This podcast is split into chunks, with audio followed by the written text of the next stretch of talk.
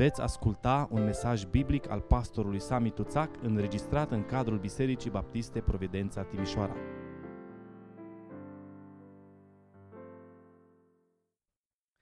Vă invit acum să deschidem Sfânta Scriptură împreună în cartea Exodul, uh, capitolul 2, și vom citi de la versetul 1 și până la versetul 10 un om din casa lui Levi luase de nevastă pe o fată a lui Levi.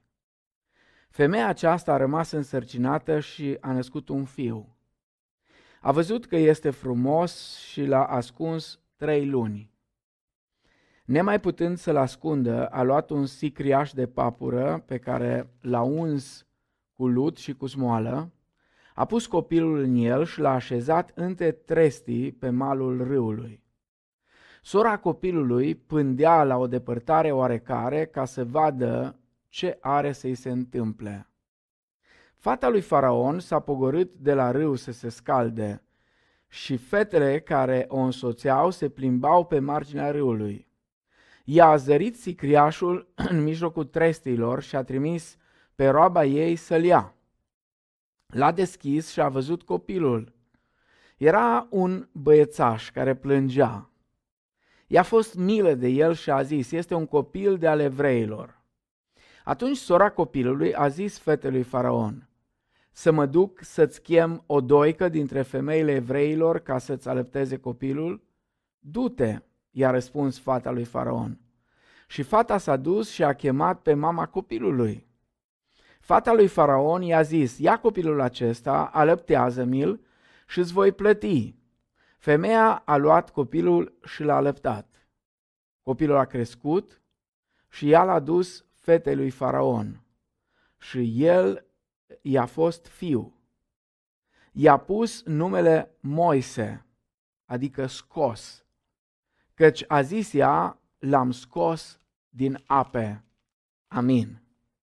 Să ne rugăm. Tată care ești în ceruri, Binecuvântăm numele Tău cel mare și sfânt și îți mulțumim pentru că putem din nou să stăm în fața cuvântului Tău. În seara asta, în mod special, vrem să te rugăm să binecuvintezi toate mamele. Te rugăm, Doamne, ca Tu să le ocrotești, te rugăm ca uh, Tu să le păstrezi în harul Tău. Mă rog să, să binecuvintezi familiile noastre în întregime, cu tați, cu copii, cu bunici, Doamne, vrem să fie armonie în casele noastre, în familiile noastre.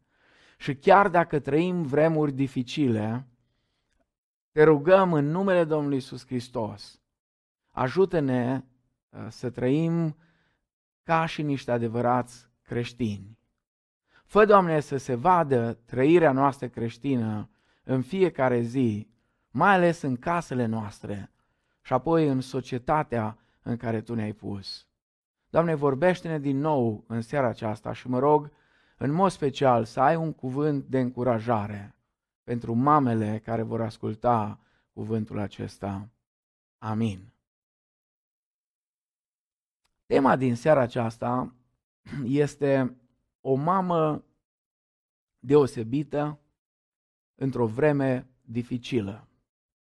Nu e niciun secret că trăim niște vremuri dificile. Trăim într-un timp cum n-am mai trăit vreodată, nu ne-am mai confruntat cu așa ceva. Și apariția, așa parcă din senin, a acestui virus care ne-a dat peste cap viețile, familiile, planurile, ne-a dat foarte mult de furcă. Vremurile dificile însă, vremurile um, care ies cumva din tipar, au însă și o parte pozitivă și vom vedea lucrul acesta în seara aceasta. Vremurile dificile scot la iveală caracterele mari, caracterele puternice, caracterele adevărate.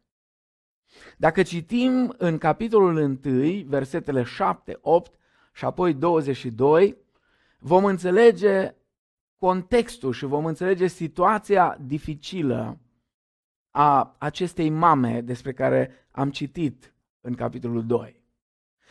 Versetul 7 spune așa, versetul 7 din Exodul, capitolul 1. Fiii lui Israel s-au înmulțit, s-au mărit, au crescut și au ajuns foarte puternici și s-a umplut țara de ei.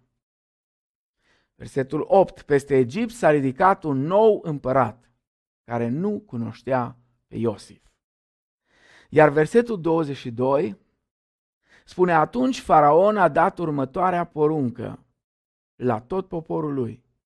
Să aruncați în râu pe orice băiat care se va naște și să lăsați pe toate fetele să trăiască. Un context extrem de dificil. Datorită faptului că evreii s-au înmulțit foarte mult, egiptenii au început să se sperie și au zis, oamenii aceștia se vor înmulți și vor pune stăpânire pe noi, haideți să le facem viața grea. Și au început să le facă viața grea. Numai că ei se înmulțeau și mai mult. Și atunci Faraon, împăratul Egiptului, a căutat soluții. Și soluția propusă a fost exterminarea băieților. Și fiecare familie în care se năștea un băiat trebuia să-și asume uciderea acelui băiat. Avem însă de a face în uh, pasajul din Exodul capitolul 2 cu o mamă altfel.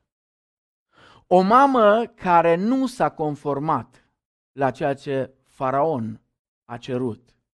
Numele ei este Iochebed. Iochebed înseamnă Jehova este bogăție. Înseamnă și minunăție și cinste și maestate. Sigur, erau multe mame în poporul evreu atunci.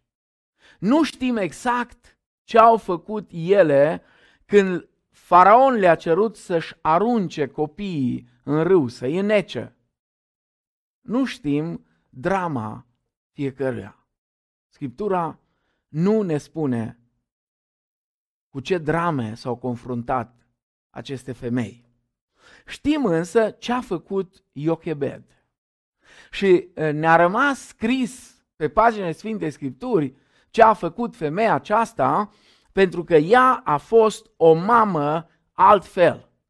Ea a fost o mamă care a ieșit din anonimat. Faptele ei demonstrează că Iochebed a fost o mamă deosebită. O mamă deosebită într-o vreme dificilă. Mai întâi aș vrea să o vedem deosebită în ceea ce privește dragostea. A fost o mamă cu o dragoste nemărginită. Poate unii o să spuneți, da, ă, nu toate mamele iubesc, nu toate mamele își iubesc copiii, sunt și altfel de mame? Îmi este greu să spun, dar da, ă, uneori și este trist lucrul acesta, sunt mame care își abandonează copiii. Și lucru și mai și mai groaznic sunt mame care își ucid, care își omoară copiii. Da, în general, mamele își iubesc copiii. Dar sunt și mame care s-au denaturat. Așa cum spuneam dimineață despre tați care s-au denaturat. Ea a fost deosebită în ce privește dragostea și a înțeles că dragostea dă viață, nu omoară. Femeia aceasta știa foarte clar porunca lui Faraon. Era conștientă că născând un băiat îl va naște pentru a fi omorât. Îndrăznesc să mă gândesc că în tot timpul sarcinii Femeia aceasta, ca și probabil multe alte femei, s-a rugat, a crezut, a sperat că nu îi se va naște un băiat. Spera să fie fată. Și n-am timp să intru în detalii, dar personal o înțeleg perfect. Dar a venit ziua nașterii, totul în secret, totul fără bucurie. Și când citim în versetul 2, spune femeia aceasta a rămas însărcinată și a născut un fiu.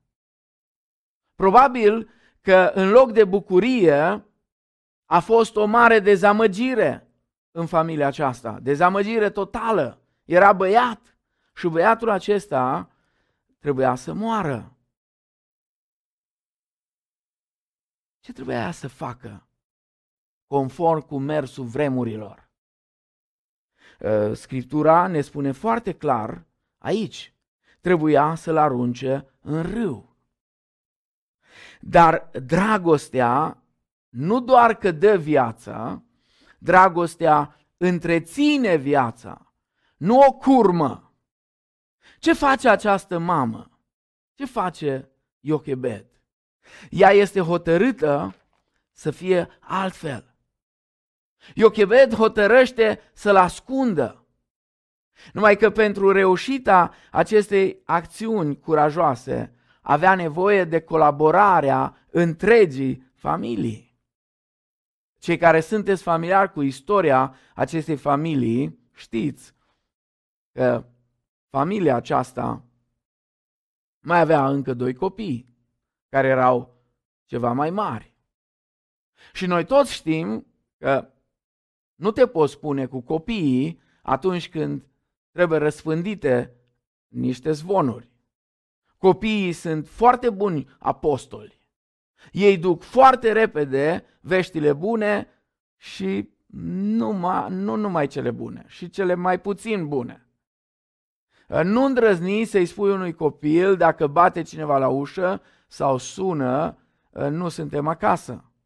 Pentru că nu știi ce se poate întâmpla. Într-o zi, mătușa Aglaia, care de felul ei uh, foarte uh, așa uh, nu, inconfortabil te simți când apare ea prin zonă, foarte vorbăreață și așa suna la ușă. Și Gigel repede să deschidă ușa. Și bunica îi face semn. Șt! Nu suntem acasă. Și Gigel spune, a zis bunica că nu suntem acasă. Așa că aveți grijă. Aveți grijă la ce vorbiți între voi când sunt ei de față. Pentru că s-ar putea ceea ce vorbești cu copiii să se audă, sau în prezența copiilor, ă, ă, să se audă de pe acoperișul casei. Vreau totuși să le spun ceva copiilor. Copiii, învățați să păstrați secretele familiei.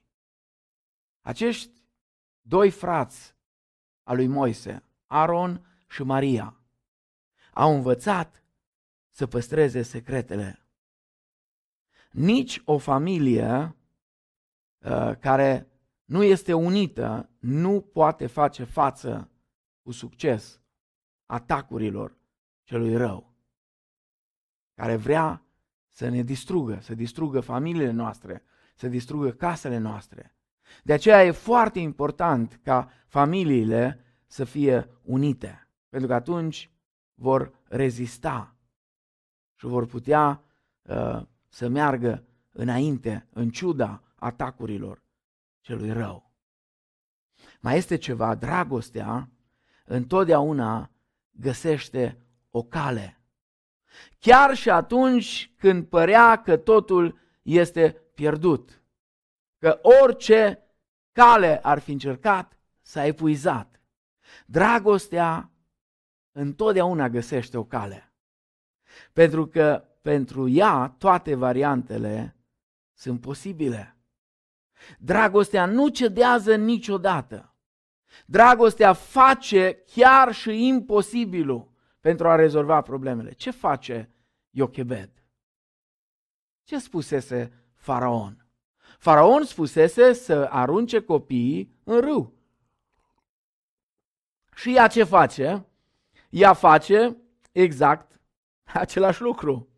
Numai că ă, ea îl pune ă, pe malul râului, îl pune ă, într-un coșuleț frumos. Aceasta este o dragoste ca dragostea lui Dumnezeu. Dragostea lui Dumnezeu care nu ne-a abandonat niciodată. Deși noi, prin păcatul nostru, ne-am condamnat la moarte, prin neascultarea noastră față de El, i-am întors spatele. El a folosit toate mijloacele ca să ne salveze.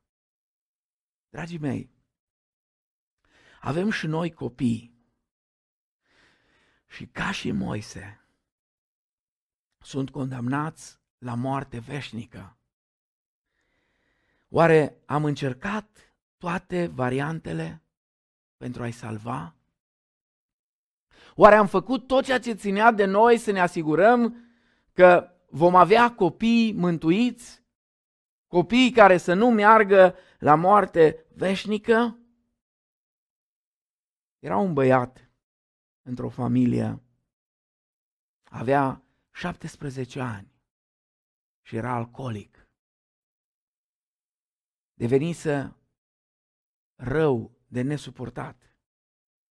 Dar mama lui îl iubea foarte mult și a insistat să vină cu ea în duminica aceea, era într-o duminică, să vină cu ea la biserică.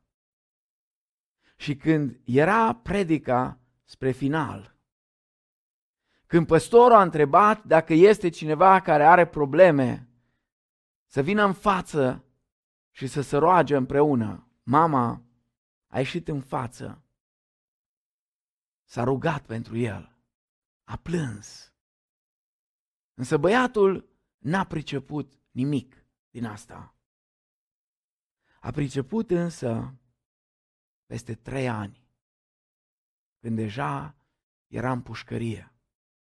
Și când condițiile de acolo erau atât de grele și viața părea extrem de dificilă pentru el. Și când a luat hotărârea să se sinucidă, în momentul acela și-a adus aminte de rugăciunea mamei.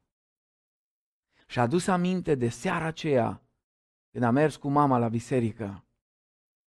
Și-a adus aminte lacrimile ei. Și acolo, în pușcărie, acolo și-a predat viața Domnului Isus și a renunțat la gândul sinuciderii. Lupta dragostei, dragii mei și dragile mele mame, totdeauna este încununată de succes. De succes. Niciodată n-a fost înfrântă dragostea. Pentru că dragostea nu obosește niciodată. Pentru că nu își epuizează resursele niciodată. Cu ani în urmă, o mamă s-a dus la un păstor și a spus, frate păstor, am făcut tot ce am putut pentru copiii mei și nu vor să se întoarcă la Domnul. Am încercat toate metodele, le-am spus, le-am spus și le-am spus mereu și mereu, și cu buna, și cu răul, și cu frumosul, și cu urâtul. Păstorul s-a uitat la ea și a spus, încearcă lacrimile. Încearcă și lacrimile. Dragostea niciodată nu își șepuizează resursele. Iochebed a fost o femeie deosebită, deosebită în ce privește dragostea, dar de asemenea a fost deosebită în ceea ce privește credința. A fost o mamă cu o credință puternică. Vreau să recitesc versetele 3 și 4. Nemai putând să-l ascundă, a luat un sicriaș de papură, pe care l-a uns cu lut și cu smoală. A pus copilul în el și l-a așezat între trestii pe, marg- pe malul râului. Sora copilului pândea la o depărtare oarecare ca să vadă ce are să îi se întâmple își așează copilul între trestii, aproape de crocodil și lasă acolo o fetiță ca să-l păzească. Poate vă întrebați, m-am întrebat și eu, unde s-a dus ea? Unde s-a dus Iochebed? Unde s-a dus femeia aceasta? Vreau să cred că femeia aceasta s-a dus să strige către Dumnezeu. Vreau să cred că femeia aceasta s-a dus să-i spună lui Dumnezeu, Doamne, am încercat totul. Am încercat totul ca să salvez acest băiețel. Acum te rog, treci tu la acțiune. Eu am făcut tot ceea ce este posibil. La imposibil, tu, Doamne, ești cel mai mare specialist. De unde așa o credință? De unde încrederea ei? De unde așa o credință încât credința aceasta a scos-o efectiv din palat pe fica lui Faraon și a trimis-o la plajă și a trimis-o la baie? De unde atâta credință? Femeia aceasta își cunoștea Dumnezeul. Auzise despre Dumnezeul părinților ei, dar nu s-a limitat la a ști despre Dumnezeul părinților ei, ci l-a cunoscut personal pe Dumnezeu. Cât de mult îl cunoști tu pe Dumnezeu? Vreau să spun ceva. Cu cât îl cunoști mai mult, cu cât dezvolți mai mult relația ta personală cu Dumnezeu, în calitate de mamă, dar e valabil și pentru tați și pentru toți ceilalți. Cu cât îl cunoști mai mult pe Dumnezeu, cu atât mai mult te vei încrede în El.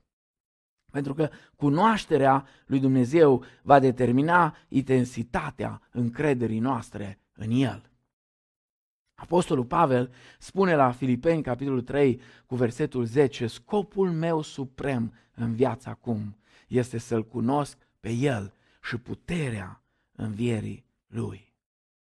De asemenea, femeia aceasta cunoștea promisiunile lui Dumnezeu. Deschideți, vă rog, Scriptura la Geneza, capitolul 46, versetele 1 la 4. Spune aici, Israel a plecat cu tot ce avea, a plecat spre Egipt. A ajuns la Berșeva și a adus jerfe Dumnezeului tatălui său Isaac. Dumnezeu a vorbit lui Israel într-o vedenie noaptea și a zis, Iacove, Iacove! Și Israel a răspuns, iată-mă! Și Dumnezeu i-a zis, eu sunt Dumnezeu, Dumnezeul tatălui tău, nu te teme să te pogori în Egipt, căci acolo te voi face să ajungi un neam mare. Eu însumi mă voi pogori cu tine în Egipt și eu însumi te voi scoate iarăși de acolo, iar Iosif îți va închide ochii. Ce promisiune extraordinară! Trecuseră aproape 400 de ani de când a fost făcută promisiunea aceasta. Dar Iochebed o știa, o cunoștea. Din generație în generație au transmis copiilor lor și copiilor copiilor lor această promisiune. Dăm voie să te întreb, cunoști tu promisiunea lui Dumnezeu din cuvânt? Știi tu valoarea lor pentru fiecare zi? Știi ce valoroase sunt promisiunile lui Dumnezeu, mai ales în situații delicate, mai ales în situații dificile, ca și situația în care noi trăim acum? Oare ai auzit în cuvântul lui Dumnezeu, oare ai citit cum spune El, cheamă-mă în ziua necazului tău, iar eu te voi izbăvi și tu mă vei proslăvi. Promisiunile lui Dumnezeu sunt deosebit de importante dar trebuie să le cunoaștem. Și apoi mai era ceva legat de, de credința acestei femei. Nu doar că îl cunoștea pe Dumnezeu, nu doar că îi cunoștea promisiunile, dar ea credea promisiunile lui Dumnezeu. Și autorul epistolei către evrei ne explică asta. În Evrei, capitolul 11, cu versetul 23. 11 cu versetul 23. Prin credință a fost ascuns Moise trei luni de părinții lui când s-a născut. Pentru că vedeau că era frumos copilul. Și nu s-au lăsat înspăimântați de porunca împăratului. Ea credea că Dumnezeu îi va scoate din Egipt. Și se gândea poate dacă băiatul acesta va fi eliberatorul. Dacă mamele și tații de astăzi s-ar gândi ce oameni mari ar putea deveni copiii lor, altfel i-ar privi. Sunt zeci și zeci și sute de istorisiri despre copii care n-ar fi trebuit să se nască, așa cum a fost și Moise, sau ar fi trebuit să moară, pentru că astăzi sunt omorâți pe capete milioane și milioane de copii. Și totuși au fost părinți cărora Dumnezeu le-a vorbit într-un fel sau altul, fie direct, fie prin oameni, fie prin cuvântul lui, și n-au făcut ceea ce e atât de mizerabil și se întâmplă atât de des astăzi în societate, ci au cruțat viața copiilor lor. Iar copiii aceia, unii dintre ei, au fost un fel de Moise, au fost eliberatori, unii au fost genii, au fost oameni mari, extraordinari, care s-au ridicat. Uneori, familii care aveau mai mulți copii, când au văzut că vine al șaptelea sau al zecelea sau al cincisprezecelea, au zis, prea mult.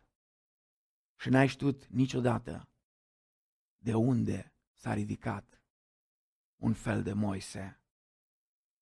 Fiecare familia, fiecare mamă creștină ar trebui să privească la fiecare copil ca la un cadou pe care Dumnezeu l-a trimis.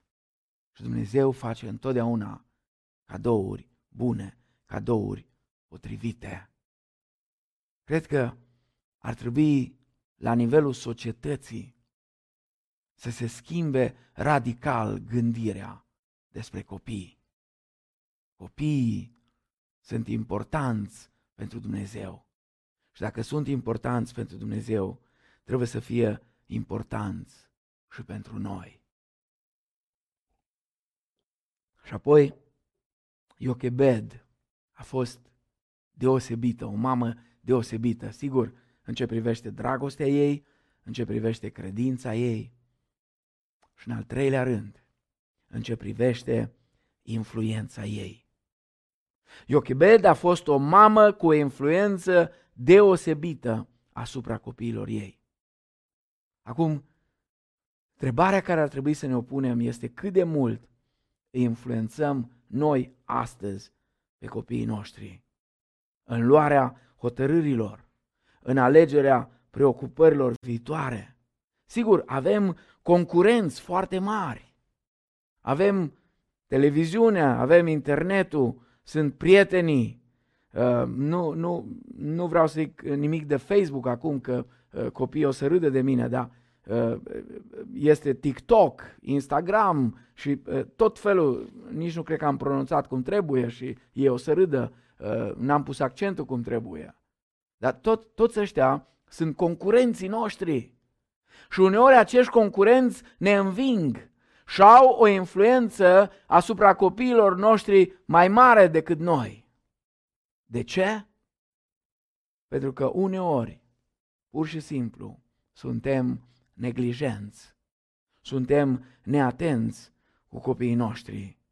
Alte ori suntem prea ocupați să lucrăm pentru ei, să le facem un viitor, material, desigur.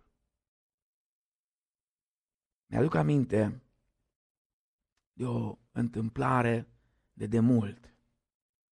Când am citit-o, m-a marcat profund. Nu e ceva inventat. Este o întâmplare reală despre un tată care atunci când băiatul lui a împlinit 18 ani, i-a cumpărat o mașină nouă. S-a urcat în ea și au ajuns direct într-un copac. Și au fost proiectați afară amândoi. Tatăl și-a revenit primul și s-a târât lângă copilul lui, lângă fiul lui. Și l-a întrebat, cum te simți? Ce simți, fiule? Și băiatul i-a spus, tată, simt că mor.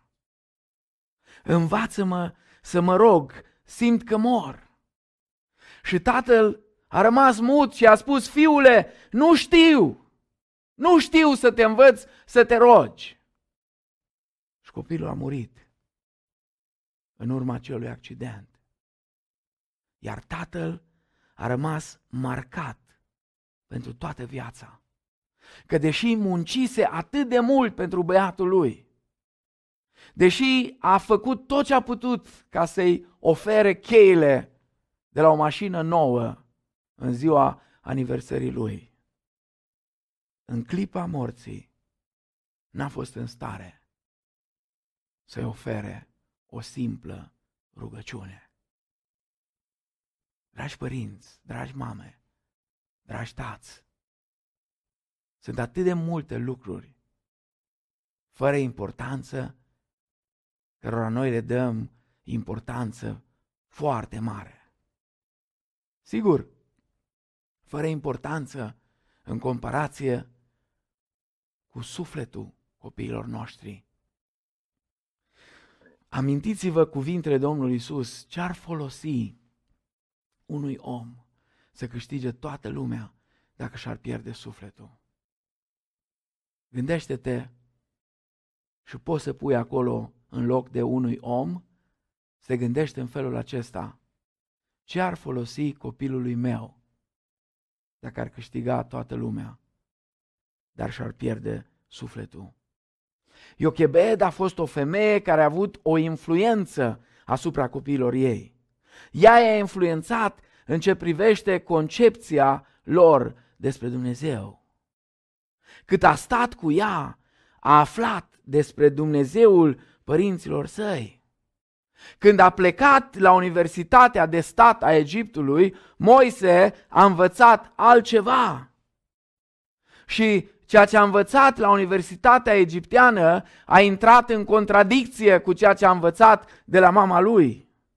Însă influența mamei a fost mai puternică.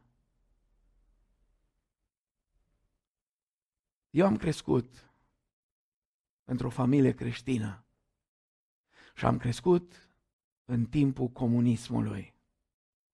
Sigur, o, doar o paranteză fac.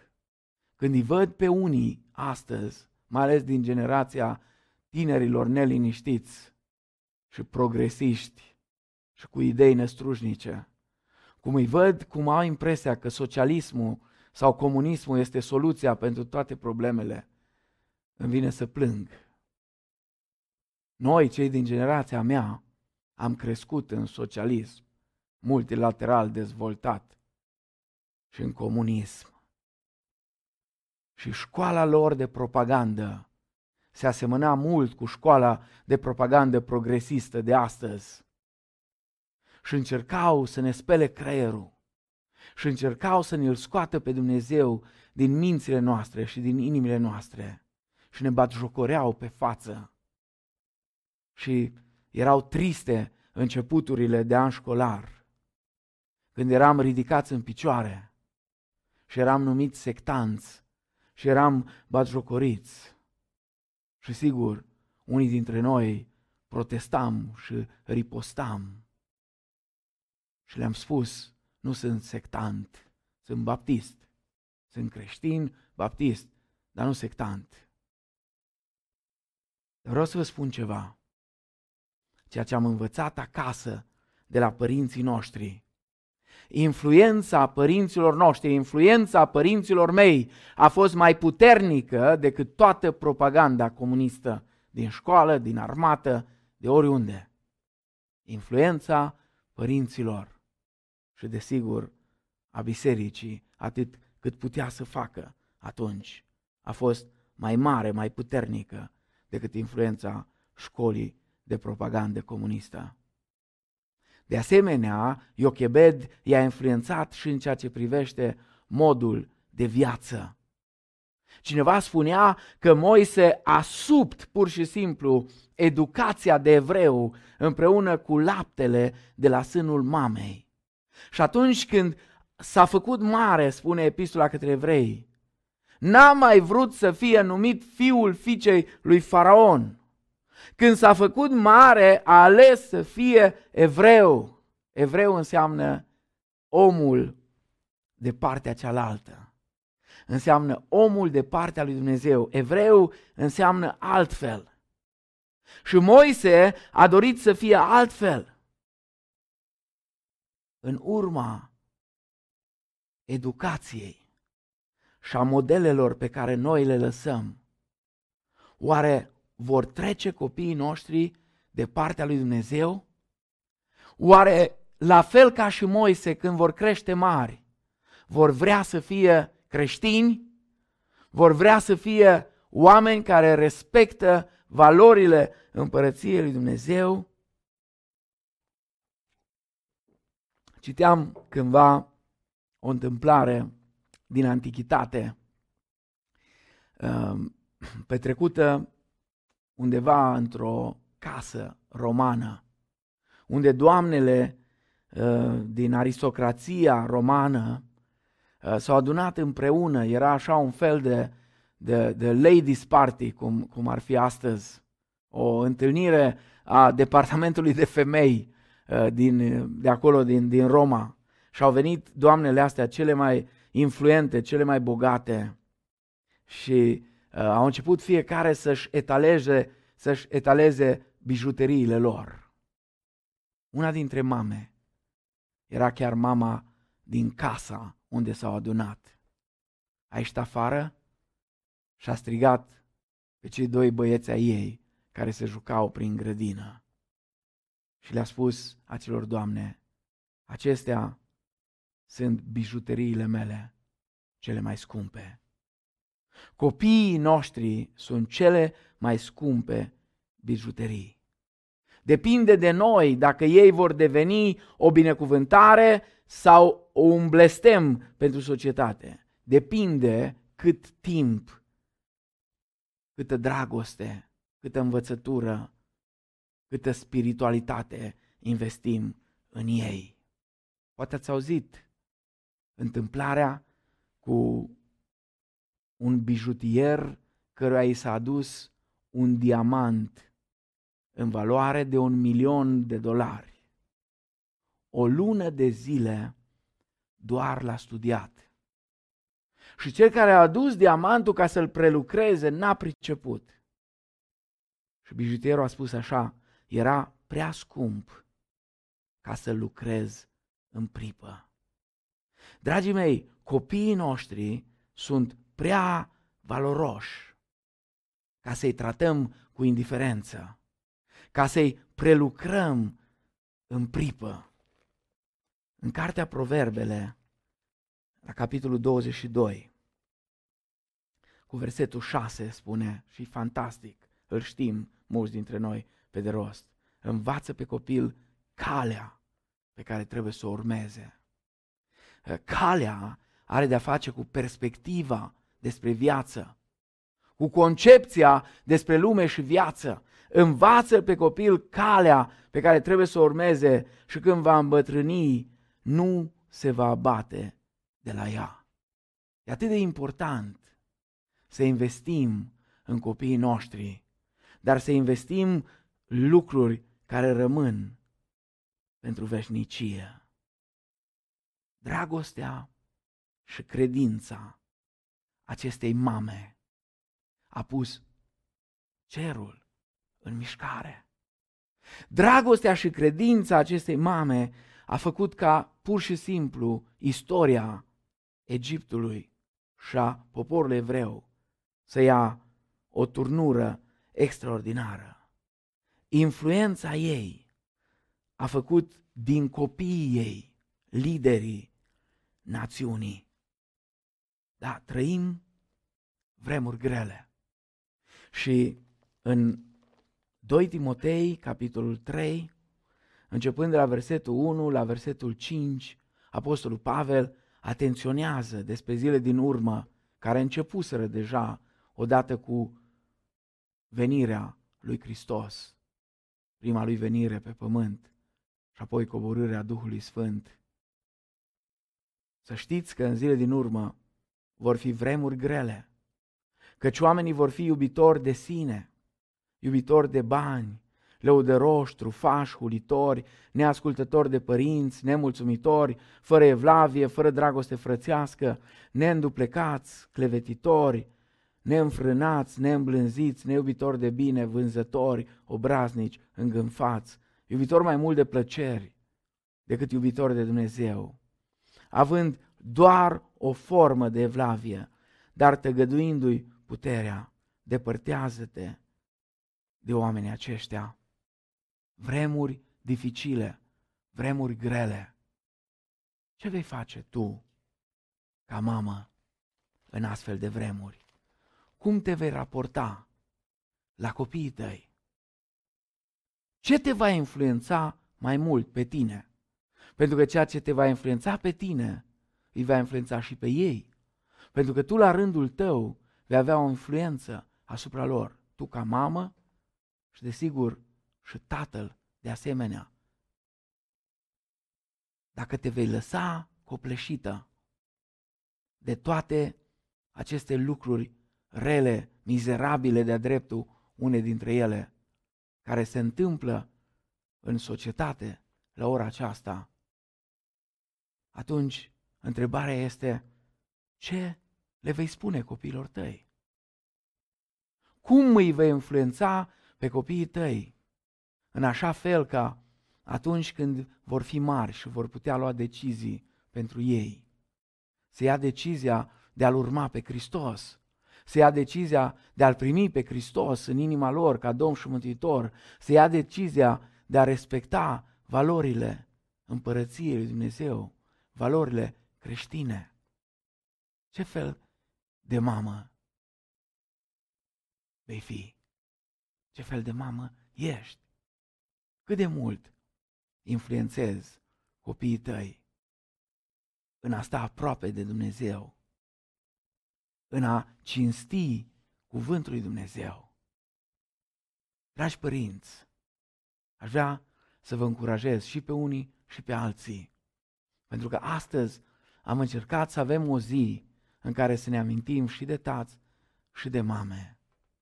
Copiii noștri sunt valoroși. Haideți să-i prețuim. Haideți să investim în ei. Iar voi, copiilor, unii la rândul vostru, poate că sunteți părinți, sunteți și copii și părinți în același timp. Dacă aveți părinți, respectați-i, iubiți-i, îngrijiți-i. Și de asemenea, dacă sunteți micuți, ascultați-i. Ascultați în Domnul de părinții voștri și căutați să le urmați exemplu de credință, de dragoste, de umblare cu Dumnezeu în fiecare zi. Da, sunt vremuri dificile și s-ar putea ca vremurile care vin să fie mai dificile decât cele în care am trăit până acum. Dar Dumnezeu este același. El nu se schimbă. Promisiunile Lui de aici, din cuvântul Lui, sunt aceleași. Puterea Lui este aceeași. Dragostea Lui este aceeași. Dorința Lui de a umbla cu noi este aceeași. Dumnezeu să vă binecuvinteze. Dumnezeu să binecuvinteze toate mamele și toți tații și toți părinții și copiii și bunicii și să ne ajute ca în vremurile acestea dificile să fim cu toții persoanele acelea deosebite, persoanele acelea care în ciuda influenței negative din societate.